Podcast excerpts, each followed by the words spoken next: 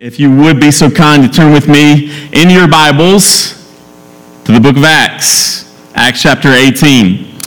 And uh, as Pastor Justin too alluded to a little bit earlier here this morning, is that we're starting a new sermon series through the book of First Corinthians. And again, you may be asking, why in the world then um, are you having us to start out by going to the book of Acts? Well, this morning will be the prequel. I really don't, I like movies a lot. Um, I do not like, though, when they come out with the series and then they do the prequels to them. I, I, Star Wars. Um, it has a tendency to really mess some things up. All right? And so um, today, what we're going to do is, is lay the groundwork, do the prequel work of the church that is in Corinth that Paul is going to write to in 1st and 2nd Corinthians. But we need to understand the beginning of this church, the planting of this church that took place uh, thousand, two, almost 2,000, a little bit less than 2,000 years ago, um, that we're still reading about, studying about, that is still precious to the person and work of Jesus uh, this morning. And so as you turn there, though, um, hopefully as you came in, uh, you did receive uh, this uh, Bible journal uh, that we're giving to everyone who wants one. And inside of it is the book of First Corinthians. We'll actually start using this next week. So please make sure if you did not get one at the info table as you're leaving today, if you're planning on being with us during this season um, and during this season, uh, what's awesome about these is the opportunity for you to um, follow along scripturally, but simultaneously to have space for you to take notes and then we want to encourage you to bring this with you to what we call our missional communities. That's our fancy name for saying small groups here at Mission um, that will begin here shortly. And we'll tell you some things about those coming up this week, actually. Um, and so please uh, make sure um, that you get one of these, that you bring it with you. Make sure that you put your name in them. We find them around here randomly sometimes. And so if your name is not in it, then we don't know how to get it back to you. So uh, please get one of those at the info table, all right? So, Acts chapter 18, we're going to see the birth of the church at Corinth here uh, this morning. It says this in the word of the Lord. After this, Paul left Athens and went to Corinth. And he found a Jew named Aquila, a native of Pontus, recently come from Italy with his wife Priscilla because Claudius had commanded all the Jews to leave Rome. And he went to see them, and because he was of the same trade, he stayed with them and worked, for they were tent makers by trade. And he reasoned in the synagogue every Sabbath and tried to persuade Jews and Greeks. When Silas and Timothy arrived from Macedonia, Paul was occupied with the word testifying to the Jews that the Christ was Jesus. And when they opposed and reviled him, he shook out his garments and said to them, Your blood be on your heads, I am innocent. From now on I will go to the Gentiles. And he left there and went to the house of a man named uh, Titus Justus, a worshiper of God. His house was next door to the synagogue. Crispus, the ruler of the synagogue, believed in the Lord together with his entire household. And many of the Corinthians, hearing Paul, believed and were baptized. And the Lord said to Paul one night in a vision, Do not be afraid, but go on speaking and do not be silent, for I am with you and no one will attack you or harm you, for I have many in the city who are my people.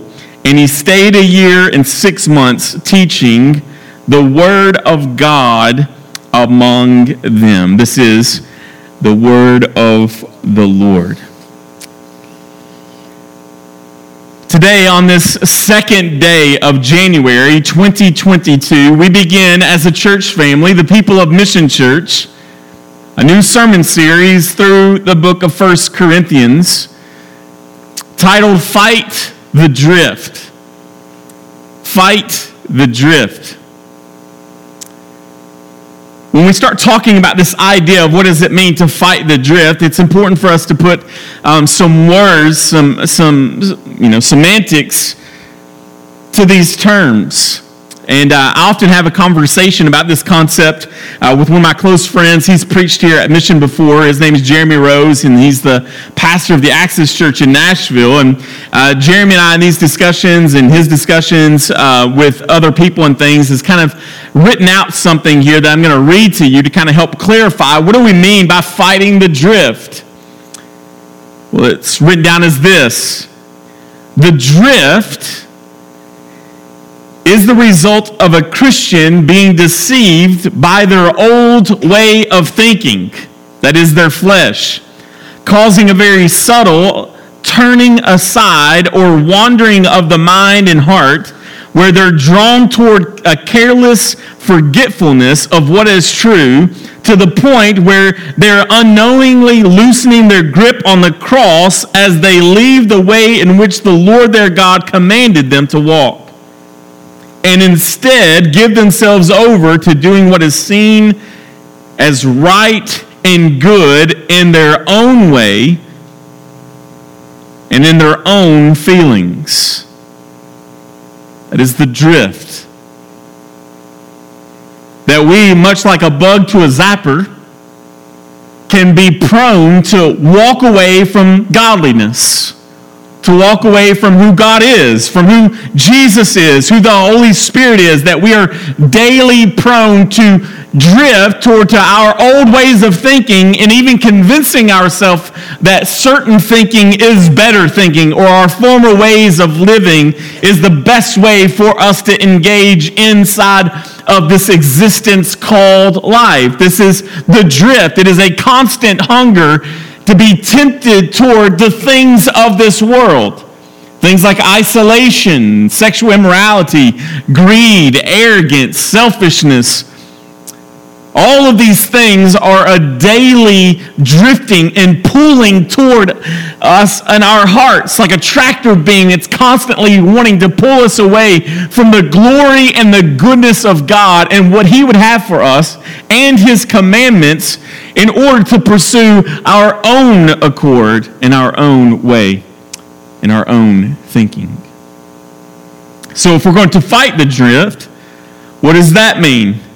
Fighting the drift is having a heightened awareness of the relentless, sinful, deceitful flesh whose default setting is always to get far from God and God's way. The Christian prays for the Holy Spirit's help and strength and courage as they intentionally seek ways of remembering what is true as they tighten their grip on the cross walk after God, hold fast to His word, and by faith give themselves over to a holy doing what is right and good in the eyes of God Himself. So you're going to hear this phrase over and over again this year We've said it for years here, and we're going to take a very pinpointed look in order to point each other, to stir each other's affections back toward the person and work of Jesus. Because, brothers and sisters, friends, we are all prone to wander toward these things that are very attractive. The enemy does not lead us toward things that are unattractive to us but rather each one of us are prone, bent toward. You were born apart from Christ and bent toward certain sins. You are born evil, born wretched, born sinful, and it is not until one comes to Christ that one is enabled and can live in a different way according to God in Christ Jesus as a response of that salvation. See, there's the danger in the drift not only for Christians, but if one wanders into drifting for so long, then he or she reveals that ultimately they weren't saved to begin with. It's become very popular in today's time and culture. If you pay attention, much of what's going on inside of Christendom, even beyond Bowling Green, to, to drift has become equal to what is called deconstruction. I'm going to deconstruct from my faith, which is essentially does the mean that you're going to denounce your faith, So there's all these believers, and I use that in quotation marks because what they're ultimately revealing is that they weren't believers to begin with. Jesus has a whole parable talking about this whole idea inside of the Gospels, the parable of the farmer who sows on the his seed on these different grounds, and they will sprout for a while, but they revealed that they ultimately were not believers. It's become very popular amongst people, and even well known former Christian celebrities have come out and, and, and, they just love to testify and become witness. They're even evangelistic in their methods and means of trying to lead other Christians to deconstruct, to leave their faith. And why? This all started with a drift. Most people that I've come in contact with who are no longer followers of Jesus, which again reveals that they were never followers of Jesus, didn't go to sleep one night believing and wake up the next day denouncing. What was it? It was a slow drift toward these things. Brothers and sisters, we must fight the drift in our hearts. We must. And if the Spirit is inside of you, the Holy Spirit, if you are a Christian, the Holy Spirit is inside of you and He is enabling us and pulling us back. Likewise, the church is meant to do that as well. As we wander, the church is meant to bring us back. So as we look through the book of first the letter of first corinthians we're going to see a lot of drifting taking place and a lot of the tugging of the gospel and of the church to pull people back to where they belong. And so we see that in to understand that in this letter that that we've got to begin then with this understanding of how did this church get in Corinth to begin with. And we see that inside of chapter 18 in the book of Acts. These are the Acts of the Apostles, and if you've seen this inside of the scripture, it tells us that after the this, Paul left Athens. And some of you maybe here this morning, you're here and you're like, I have no idea who Paul is. Well, you're at a good place. We like to teach the Bible here. Paul was this Jewish guy who was a Jew among Jews, a Hebrew among Hebrews, and he was in great opposition against this, what appeared to be a new religion called Christianity that seemingly was attacking the history and the beliefs and the traditions of the Jewish people. And yet, Paul, who also is named Saul, um, it's like my name is Eric Keith Baker. Imagine calling me Keith, as even my son's name is Elijah Cash Baker. Elijah is his first name, but we call him Cash by his middle name. Um, it's historical belief and understanding that these people, these men and women, had multiple names. And Saul was this persecutor of these Christians his name was also Paul, somewhere in there. And in that, though, as he is going to persecute Christians, the book of Acts tells us that Jesus shows up, essentially knocks him off his horse, blinds him, reveals himself to him, and says to, to, to Saul, Saul, why do you persecute me? And transforms, saves Saul's life. Saul, this persecutor of Christians, begins to go to Christians. And you can imagine, because he was a very well known guy, and they're really scared because he went from persecuting them to now being one of them. So Saul starts using his other name, which is Paul, and he becomes the writer, the primary writer of what you hold in your hands today of the New Testament. One of the greatest missionaries, probably the greatest missionary that has ever been known. He was a church planter, a pastor, and he would go from place to place sharing the gospel and from the gospel being shared, people would be saved, and then a church would be started inside of that city. Most of the book of Acts is about this guy named Paul, this missionary, this pastor named Paul, and it's going from town to town, place to place, talking about him going to these places and sharing the gospel. And that's what we see right here in the uh, uh chapter 18 inside of the book of Acts. So Paul the Bible tells us in this passage, he leaves Athens and he travels from Athens to the city of Corinth. Now, it's, it's been said in history that Athens, if it was the center of intellect, then Corinth is the center of immorality. It's the center of pleasure. The city of Corinth is a very famous city inside of ancient history. Um, it was a, a, place that was built or rebuilt by Julius Caesar after the Romans took it over and destroyed the city and it became a Roman providence. Then Julius Caesar sent the money and the people and the troops and the construction and all of that to go rebuild this city inside of Greece. It was a cosmopolitan place. It was the capitals of this uh, this area. There are guesstimations that inside the city of Corinth there was anywhere from 200 uh, to 750,000 people that lived there. One of the things that was made it really spectacular and awesome in this very melting pot of a place was that it was right, it was two ports in this city, and it was right on the major trans uh, or the trade routes for both the sea and the land. So, pretty much anybody trying to trade had to port at Corinth, or if they were trading even by land and going toward Asia and those places, they had to stop inside of Corinth. So, you can imagine all of these businessmen, we'll call them, um, leaving their families and going to this place known for pleasure. Corinth was a very commercial place. Um, and uh, if you can imagine with me that the city of New York and uh, the city of Amsterdam, if they got together and had a baby, it would be Corinth. Uh, this Corinth would make Vegas look like Disney World or let's even go Beach Bend. All right? Love Joe Dirt and Carnival rides at the Beach Bend. We see this that inside of what was taking place, uh, inside of this city, that it became just this place of great debauchery because what happens in Corinth didn't even happen, right?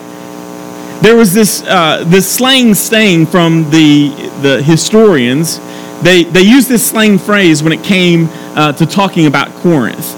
Uh, when you were doing something that you weren't supposed to be, you would say to someone else, live like a Corinthian, which became synonymous with the, the idea of living immorally. It was not a good thing to be called a Corinthian. It meant that you were doing and engaging in something that you should not have been doing. People went there to fulfill all of their wildest of fantasies, mainly because one of the, the, the you know, wonders of the ancient world there was a temple uh, to the goddess um, Aphrodite, the goddess of love, the Greek goddess of love. It was located inside of the city's center. So, if you were here with us as we talked about uh, the book of Exodus, where was the tabernacle going to be placed? In the center of the people. Well, this was a very common thing that you put the most holy of places, your temple, inside the center of the city so that everything fed to that place. And the city of Corinth was very reflective of that, that ancient idea. And then the center of the city is the, this ancient wonder of the world is this temple to the goddess Aphrodite's. Now, what was also crazy about this is that um, working around this and, and working within it, instead of it being these godly men that God appoints in the Jewish tradition of the tabernacle, inside of the temple to Aphrodite was actually thousands of female priestesses and prostitutes who would literally go out evangelizing the temple understanding and the pagan worship of Aphrodite.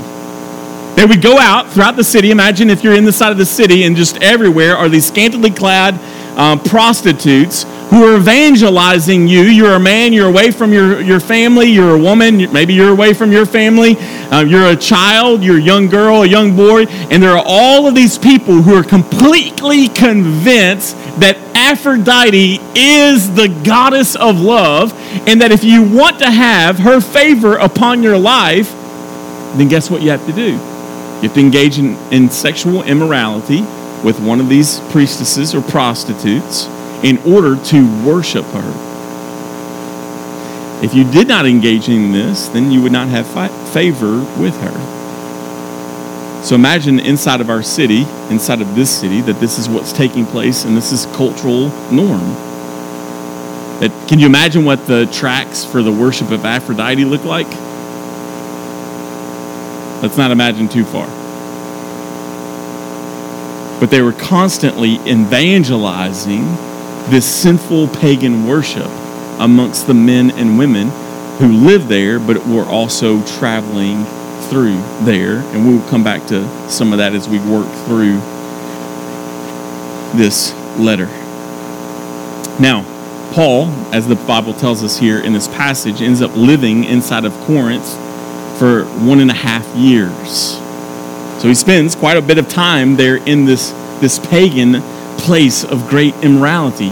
He's a follower of Jesus. He loves Jesus, and yet every billboard, every street corner, everything that is acceptable inside of the city is completely opposite of the gospel light of Jesus. He is walking amongst pure, acceptable darkness everywhere he goes, and yet he is one man who follows after Jesus and begins to preach the gospel inside of this place.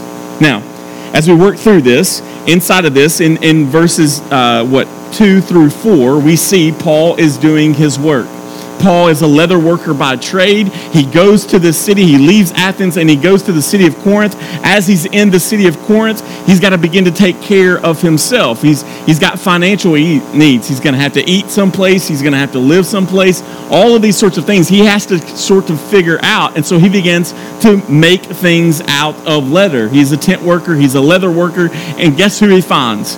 He finds these two Jewish people, Priscilla and Aquila, who have come from Rome and have been sent from Rome because, and you can look up this in even Roman history, I believe it's Claudius, there began to have an uprising in Rome between the Jews and these newfound people called Christians about the person and work of Jesus. Inside of Roman history, they began to fight inside of Rome amongst each other, the Christians and the Jews, because the Christians are saying what? Jesus is the Messiah. What are the Jews saying? That's blasphemy and began to cause riots. And so Claudius sent all of the Jewish people out of the city so that they wouldn't have civil war inside the city of Rome. Priscilla and Aquila were some of those Jewish people who end up leaving Rome and ending up in Corinth, where they come across this other Jewish man who is now converted to Christianity named Paul, and they have something in common. What is it? They both work with their hands. They're both leather workers, they're both tent makers. So Paul begins to share the gospel with Priscilla and Aquila. Uh, they become followers of Jesus. They become convinced that Jesus is the Messiah that the Jews have been waiting for. They have this commonplace uh, and work. And so Paul begins to work with them because it's believed that he is all out of money. And so during the week, he is working his job, and no doubt that Paul is sharing the gospel as he's working on these things. And then the Sabbath comes, which in Jewish Sabbath is again Friday night to Saturday at dusk. He goes to the synagogue, he goes to what is the temple, he goes to this place, and he begins to share the gospel with the Jews. We see a beautiful picture here of what's been taking place here as Paul is going from place to place to place to place to place to share the gospel. And then we get to the second section in chapter 18 in verses 5 through 6, and we meet some new characters. It says, when Paul, oh, excuse me, when Silas and Timothy arrived from Macedonia. Now, who is Silas and Timothy? Silas and Timothy are Paul's brothers, not, not flesh, DNA, but they're followers of Jesus and they become his traveling companions. We see the beauty of, of them coming to meet so that Paul would no longer be alone, but he, he has these brothers that come. Silas and uh, Timothy arrive from Macedonia, from Thessalonica, and it, it's believed that they actually came to him to work alongside of him, but also the Bible alludes in the Bible, in the, in the letter from the Philippians, and I think also in Corinthians, that these brothers come and they're bringing money. Why do they bring money? Hmm, excuse me. Why do they bring money? Well, they bring money because what's Paul struggling with? To pay his bills, to eat, to live. He's essentially having to work more than one job. He's being bivocational. And so it's believed, and, and, or the Bible tells us, that, that, that Silas and Timothy bring money from these other churches in other cities.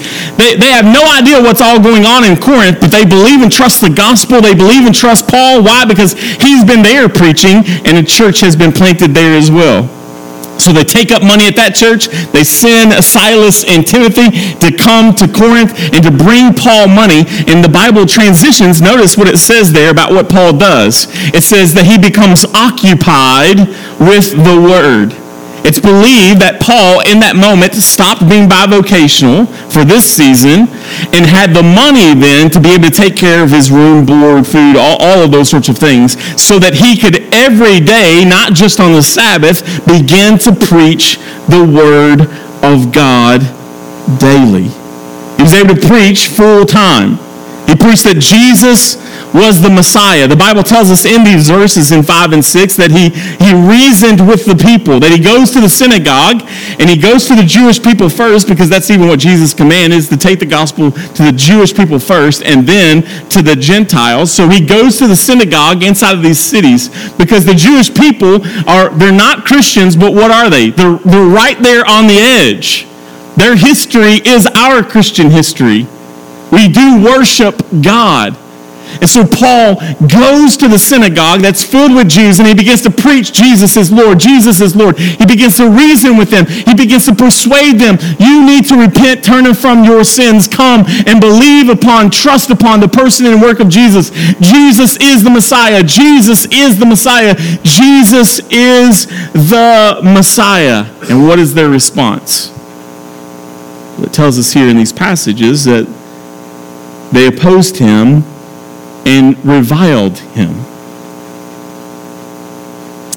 They opposed him and reviled him. And then we have this interesting statement where it says that Paul begins to rebuke them, right? And you get this, this picture, the Bible tells us, of Paul taking his, his, uh, his dress, his, his robe here, that is covered in dust from walking the streets and proclaiming the gospel of Jesus, and that he begins to wring it out causing all of the dust to leave. Well, this is something actually that we first, that I remember first seeing inside the book of Ezekiel. Ezekiel chapter 3 talks about this. Ezekiel chapter 33 talks about this as well. It's this idea that when the prophet comes, when the evangelist comes, and they're proclaiming with the people, repent, come, repent, come, repent, come, repent, come, and they refuse to do it, then a sign of judgment for that prophet, for that preacher, was to wring out their cloak and get the dust out as a sign of judgment. Jesus would also speak to this when he sends out the, the, the disciples to spread the gospel inside the cities before his death and resurrection. Jesus tells the disciple that you go from house to house to house to house to house, and if they'll listen, you sit with them, you preach the gospel with them. But if they won't listen, what does he tell to do? He tells them to dust or to shake the dust off of their sandals. It wasn't a symbol of being rude, it was a symbol of judgment. It was a symbol of the severity of their choice not to repent and to come to faith in Jesus. And so Paul has been laboring and laboring day in and day out inside the synagogue. He loves these brothers and sisters. Remember, this is the same Paul who will say, Jesus, here's the deal. If you will save all the Jews and, and it takes me to go to hell in order for them to be saved, then Jesus, then you save all the Jews and I'll go to hell in their place. He loves them. It's a symbol of judgment, but it's a symbol of love. Like, I love you so much. Turn, follow after Jesus. And if you don't do it, then, then the blood is on your hands, friends. I've been honest. I've preached the gospel. I've told you what you needed to do. I've told you, I've pointed you towards Jesus, and you have rejected him over and over and over again. So I will not be held accountable for that, but you will be held accountable for that. We continue on. And what does the Bible tell us? It says that they reviled him, that they, they turned against him, and he says, I, I will go then to preach to the Gentiles. Notice what he says. Let's read this again. Verse 7. And he left there and went to the house of a man named Titus Justus, a worshiper of God. Now, who is this Titus? Titus, it says, it's an interesting phrase here, isn't it? It says that he's a worshiper of God. Well, Titus Justus is not a Jewish person, he's a Gentile. Every one of us here in this room, you need to get this. I say this often just for clarity's sake. If you weren't born into the Jewish race, if you are not a Jew, then you are a Gentile. All right? So, everybody here, welcome all Gentiles. That's who I, I think everybody here is a Gentile. All right? And so, Paul leaves preaching at the synagogue to go where? To the Gentiles. And who's the Gentile he comes from? He leaves the synagogue, he looks next door to the synagogue, and what is there? There's a house. He goes to that house, knocks on that door, don't know exactly how all of that happened, but it says that he is a worshiper of God. What does that mean about Titus? Titus means this that if he was a worshiper of God, and notice there that it's big G God, means this that he was a Gentile that wasn't allowed to be a Jewish person. He hadn't fully converted to Judaism, but he was convinced that the Jewish God was the real God. He just probably hadn't been circumcised yet. So he's a worshiper of God. He believes that the God of the Old Testament is God, that Yahweh is God, but he is not fully converted to Judaism. So Paul just randomly, right, randomly goes to this house, enters into this house, begins to discuss with this man named Titus, who just happens to already be convinced that the God of the Old Testament is the God and one and only true God. Paul begins to share the gospel with this man, and what happens? Well, the Bible tells us a worshiper of God. His house was next door to the synagogue. Crispus, the ruler of the synagogue, believed in the Lord together with his entire household. And many of the Corinthians, hearing Paul, believed and were baptized. So, what happens inside this family? Titus becomes a believer in Jesus. But not only does this Gentile become a believer, this dog, as the Jews would call them, become a follower of Jesus but who else becomes a follower of Jesus? Crispus, the ruler of the synagogue.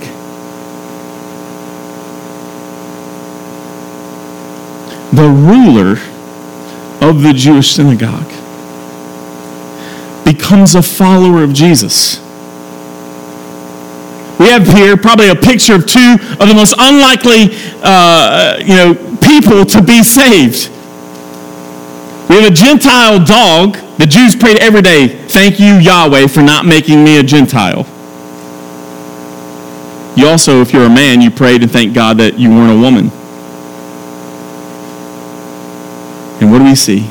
We see this man named Titus become a follower of Jesus. But we also see on the opposite end, it's like it's it's the difference uh, between like our community and someone becoming a Christian, which is absolutely fantastic and beautiful, and then driving over to Olde Stone today and somebody at Olde Stone becoming a, a follower of Jesus. You get the picture here?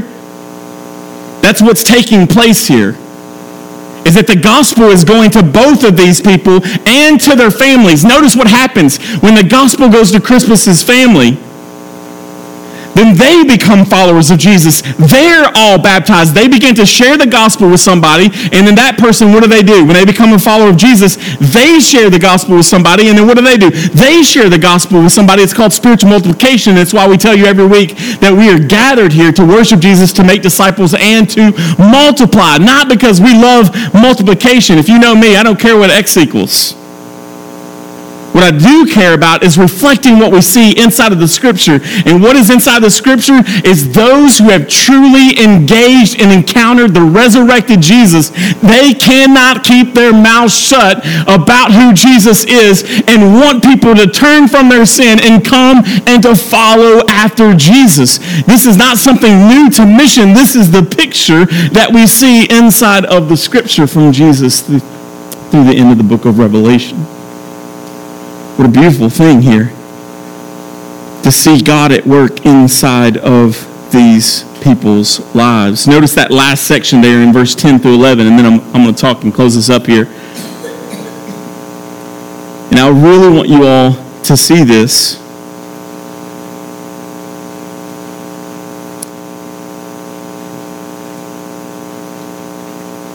Let's go back up to verse 9. Because I want you to be encouraged by this if you're not already. And the Lord said to Paul one night in a vision, Do not be afraid, but go on speaking and do not be silent, for I am with you, and no one will attack you or harm you, for I have many in this city who are my people. And he stayed a year and six months teaching the word of God among them. Our temptation, brothers and sisters, is to read about a guy named Paul and to see him as one of the Avengers, depending on what multiverse you pay attention to.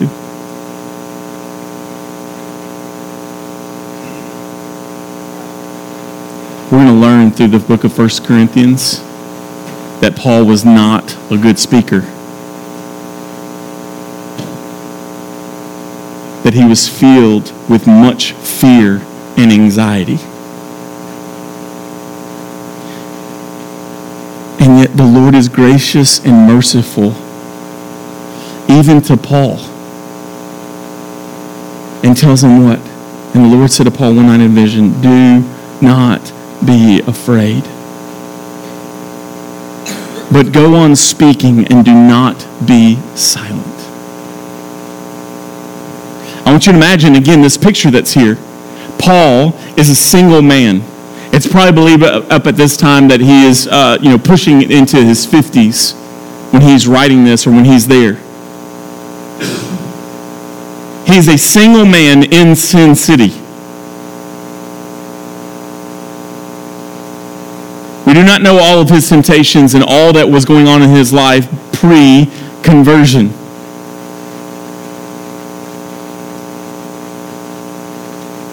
Wouldn't you be fearful? Wouldn't you be scared?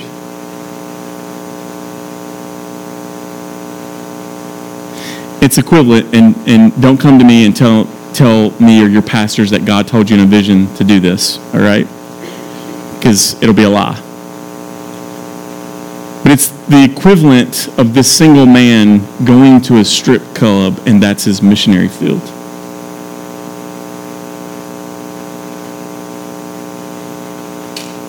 Would you be fearful? Do you know your temptations? Do you know your struggles?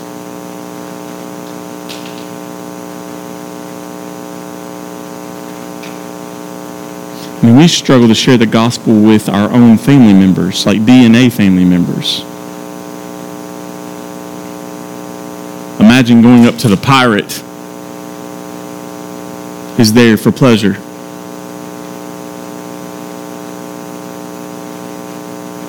And begin speaking about Jesus and what it means to follow after Jesus. And yet, Jesus, who is gracious and merciful, tells him, Do not be afraid. Do not be silent.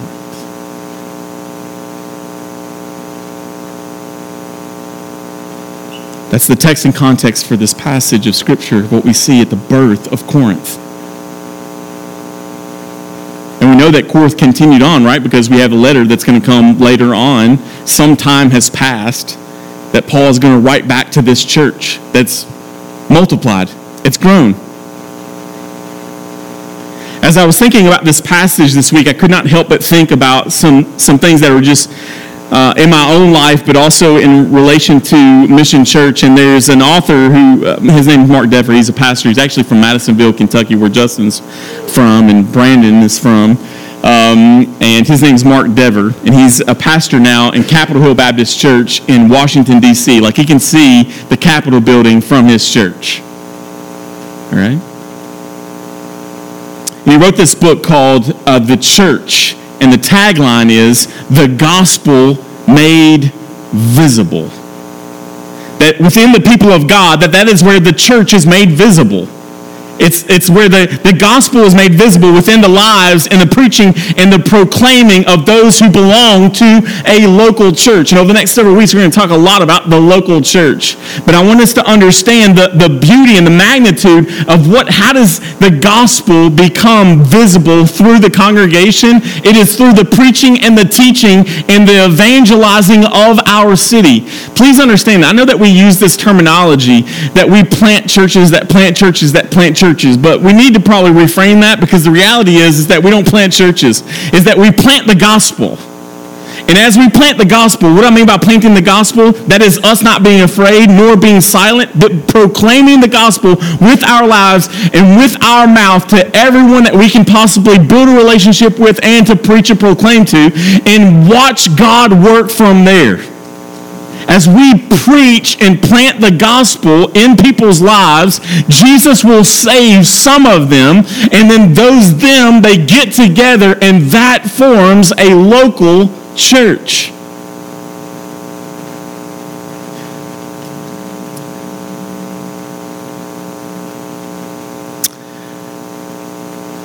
I don't know that I've spoken much publicly about this because I've tried to be very careful. 2011, I left Bowling Green as a pastoring at another church. And it was a great place for me to do ministry. And for me personally, it was a terrible place for me to work. Not for everybody, but for me. And I left that and got on an airplane with my wife, and we flew to Surprise, Arizona. I told my parents when I left, and my dad and Justin, we got lots of stories about driving across country together, me and Justin do, in a U-Haul that did not have air conditioning in June and staying in a crazy hotel where literally I slept with my head off the mattress. You ever try to do that? Because I didn't want the side of my grill to touch the mattress. That kind of hotel. I moved to Arizona. I told my parents when they left to fly back, I said, um, I'll never move back to Kentucky. I'll be buried in Arizona. I'm not a pastor who's trying to, you know, start at a small church and then you go to a bigger church and then you go to a bigger church and then you get a book deal and a movie deal and you're on The Chosen as a background character, right? Um, I'm not that guy. I want to go to a lead pastor, a church, live there, and die their pastor. That's my goal. I know some of you are like, oh, you got terrible goals, right? But that's been my goal. Drove all of our stuff 1,800 miles to Surprise, Arizona. And I loved it. Didn't have any family there. I didn't love that. But I didn't know anybody and they didn't know me. And the people at Horizon Church treated me like their pastor for the most part.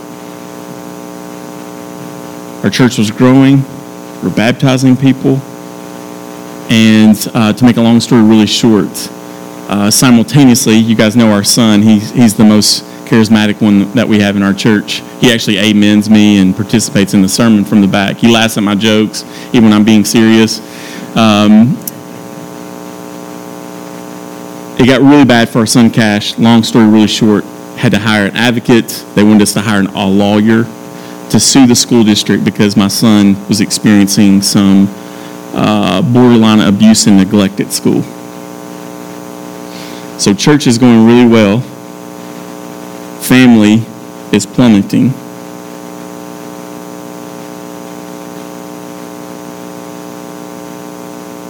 Laura and I thick as thieves. You know that.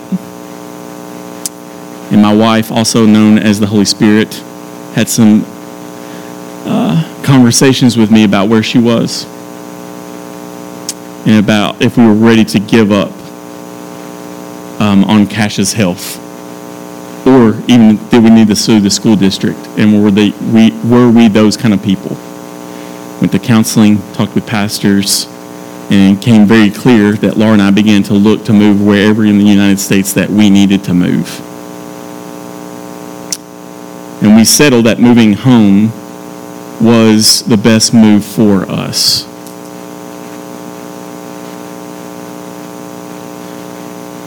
Because our family's here, our friends are here, we know the school district, and they're phenomenal. It always drives me crazy when I hear people talk bad about our school systems here because it just shows you that they've not lived anywhere else.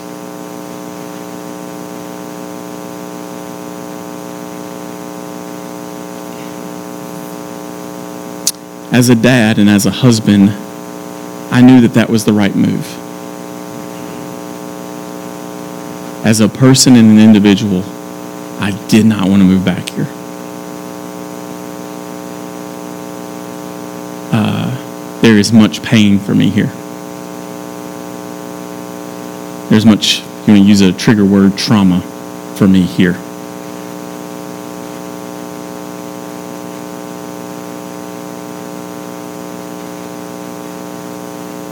One of the hardest things I've ever done is look at these people that I've loved, and I've only been their pastor for a year, and say, I can't do this. I choose my son over being your pastor. And I will do that again if I had to.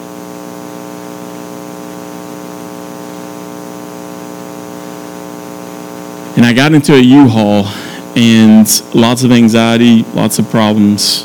Um, I still have not fully recovered uh, from just a lot of hurt here. Uh, from my childhood and from my adult life, from church, and from pastors. Justin can tell you, I'm not making this up. I mean, our first six months was extremely rough. And it wasn't rough because of Mission Church, it was rough because there were lots of other people who were supposed to be our brothers and sisters in Christ who were actually coming against us to stop it.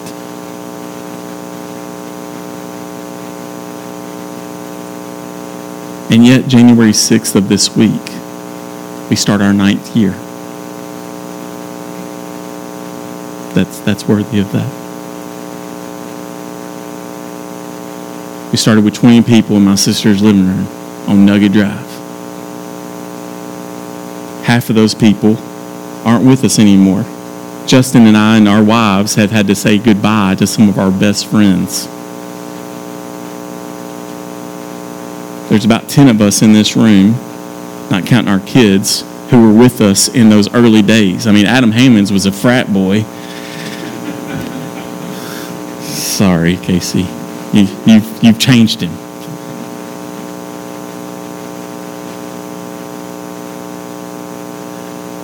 But you know how that frat boy came here? It was because Justin and another one of our founding members was having a Bible study in a frat house and got to know Adam Hammonds. And when we planted Mission Church, Adam started coming, and like Adam still does, started bringing people with him. To where become half of the room was Adam's friends.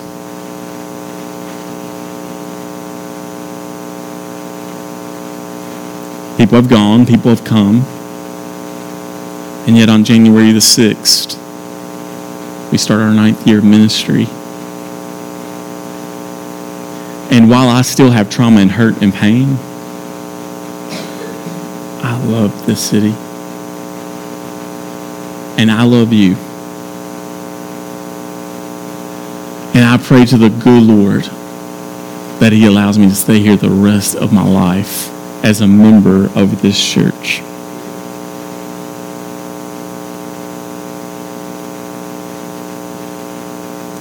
Why? And there's enough churches. That's what I heard. You just want my people and my money. That's what a preacher told me here in town. You just want my people and my money. I don't want your people or your money. A few months ago, I was able to have a meeting with some local pastors, and I said, Guys, brothers, I just need to testify to the goodness of God, God's grace as He has just really worked as we've kept our hands to the gospel plow at Mission. I said, our, uh, this past year, in the year of a pandemic and all the craziness that is, I mean, we got freaking killer hornets and a pandemic, and I mean, Ohio State won yesterday, which is like, uh, like if Alabama wins, Jesus is coming back, all right? Let's all be all be Georgia fans. Go dogs. All right, sorry, Adam. Um, and I said, and, and they may have thought this was not nice of me, but I meant it nice. I just looked at these brothers and I said, here's the deal. Our church is growing in discipleship, it's growing numerically, it's growing in membership. And I said, brothers, you know what excites me the most is none of them came from your church.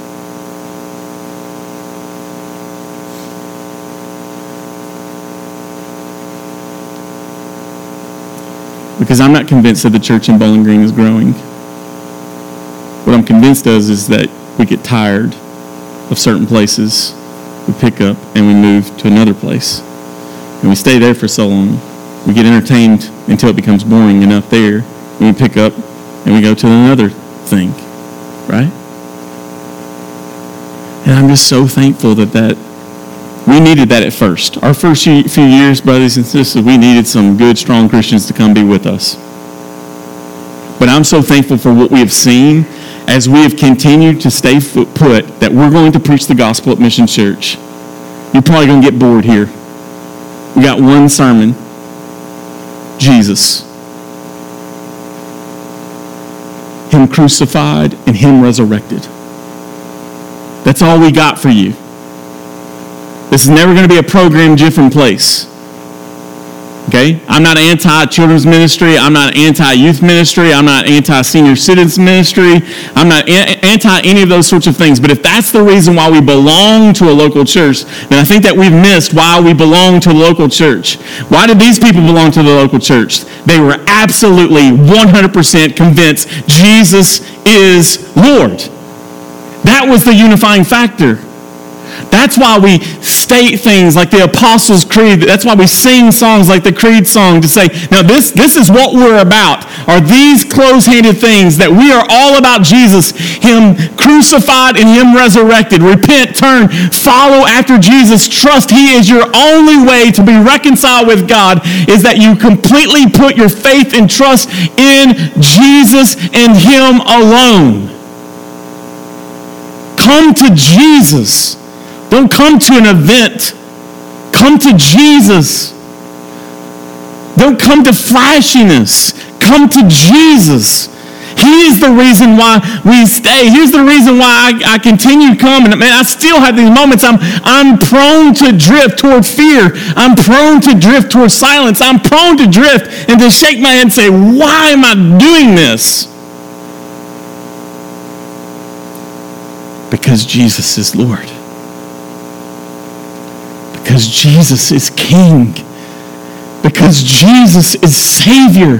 In Mission Church, we've become fearful and we've become silent and drifting toward keeping our mouths shut of the greatest news that is on the planet. And what is that? That Jesus is Savior, that Jesus is Lord, and that Jesus' gospel is powerful enough to transform the lives of anyone when we look at Acts and the birth of this beautiful church, what do we see? Is that as we plant the gospel, Jesus builds his church. That's what he promises that he will do. He has chosen the means. What is the means? Share the gospel, share the gospel, share the gospel, share the gospel, share the gospel, share the gospel, share the gospel, share the gospel, share the gospel, share the gospel. In all those sharings of the gospel, Jesus will, he should save none of them, but will choose to save some of them. Why? Because there are people inside the city of Bowling Green that they don't know that they're his yet. And we preach the gospel, and in that moment, what does God do? He arrests their dead souls and resurrects them to new life. What do we see and learn from this passage? That again, as I mentioned, that the power of the gospel has to save the most unlikely of people. I mean, I want y'all to look around. All right? Some of y'all are lookers. Some of us, Laura said we were watching some show, and she said, you know, that couple just doesn't look like they match. And I looked at her and I said, I can't say nothing. Angel just got its wings.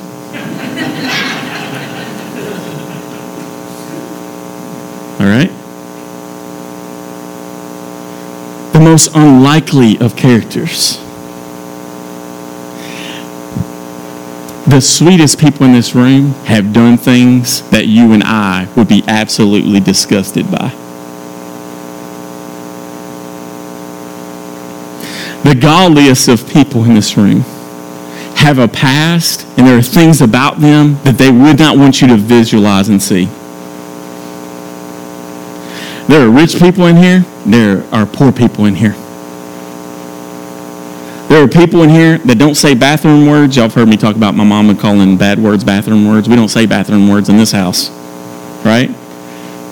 And there are some of you who are poetic in your ability to sling together cuss words into intellectual sentences. We got people don't drink in here, and we've had people who smell like it, that they drink a lot. We got people in here ain't never seen a drug except for on TV.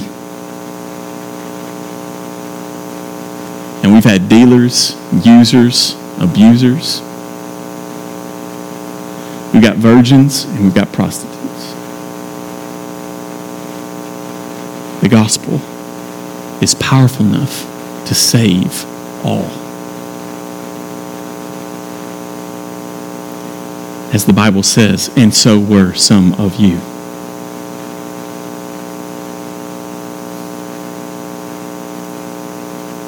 we see from this passage that sharing the gospel can be fearful. This is scary. Anybody want to trade next Sunday? Leading phobia in the world is speaking in front of people. Imagine speaking in front of people and preaching the gospel. But you know where we've drifted towards silence, Mission Church? It's not in the pulpit, it's in our neighborhoods because they're scared. Maybe there's been a lack of training. So, what we're going to do here is in the next few weeks, we'll unroll all of this to you guys and communicate it to you this week. So, make sure you actually read our email. We'll talk about this some next Sunday as well, but please make sure that you read it this week. Is that coming up, one of the things that we're going to do um, inside of our missional communities is we're going to spend some time at the beginning of them uh, doing some training on how to share the gospel and practicing of sharing the gospel. So that fear and lack of practice or how to do it can no longer be an excuse. So that if we don't do it, then we, we simply have to agree that it's not a, a, an issue of, of do we know how, but it's an issue of our heart We want to equip the saints to do the work of the ministry. Why? Because the last thing that I see inside this passage that's important for us is that sharing the gospel is the responsibility of the entire church.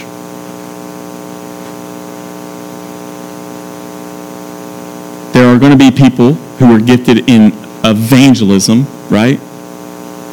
But all Christians are evangelists. What does that mean? We all share the gospel. And somehow in American Christianity, uh, we have drifted toward the belief that that's not true. And yet, what do we see here? Priscilla, Aquila, Silas, Timothy, Paul. Share the gospel, share the gospel, share the gospel, share the gospel, share the gospel, share the gospel, share the gospel, share the gospel. We open up our homes, we open up this church building, we open up everything, we give of our time, talent, and treasure to this end. We do not stop pacing the floor, we do not rest because there are lost people who are in our city who don't know that they're the Lord's yet, and the way that God is going to reveal himself is through you preaching the gospel at your job, as you're working with your hands, as you're in that cubicle as you're walking down in your neighborhoods, as you're building relationships with people that you live with, as you talk to your non Christian family members, as you preach the gospel to them. It is the responsibility not of one, not of two, not of three. It is the responsibility of all of us who call ourselves Christians to come in contact and to preach this gospel. Why? Because it is at the core of what it means to be Christian. And you know what? In some circles within our church, that's happening. It is absolutely beautiful. All right? We're about to own a Chick fil A if y'all keep doing that. All right? Y'all keep, y'all keep sharing the gospel Chick fil A. All right? Vanderpool kids, or you're not kids anymore, like old people. Vanderpool's, Hannah and Jonathan's old kids, uh, old people. There we go. Um, you keep preaching the gospel. Hey, basically, you keep preaching the gospel at Chick fil A. Even those church kids with the skirts on, you know what they need? Jesus. All right? Church of Christ kids need Jesus. Baptist kids need Jesus. Pentecostal kids need Jesus. Non Christians, atheists, agnostics, they all need what? They need Jesus. That's going to happen. It's why they're working with their hands, they're preaching the gospel. For me, it's going up on campus and preaching the gospel to my students, it's sharing the gospel with my neighbors. It's, it's people working at Hope House, and, and that's the reason why we support Hope House is, hey, we're, we're going to help you, but you need to understand your greater need is the, the spiritual bankruptcy that you're experiencing, and that's why you need Jesus. If, if Hope House did not proclaim the gospel, we wouldn't partner with them. If Trevor Ayers going door to door in this neighborhood, how can I pray for you? How can we share the gospel? It, it's Adam Hammonds going from the frat boy to working with Afghanistan's Afghans um, in preaching the gospel to Muslim brothers and sisters. All right? It's all these things that all of you are doing, or many that you are doing. I just don't have time to talk about all of those this morning. Mission Church, let's not be silent. Jesus is with us. And if he is with us, let's preach him all the more. All right? Let's pray.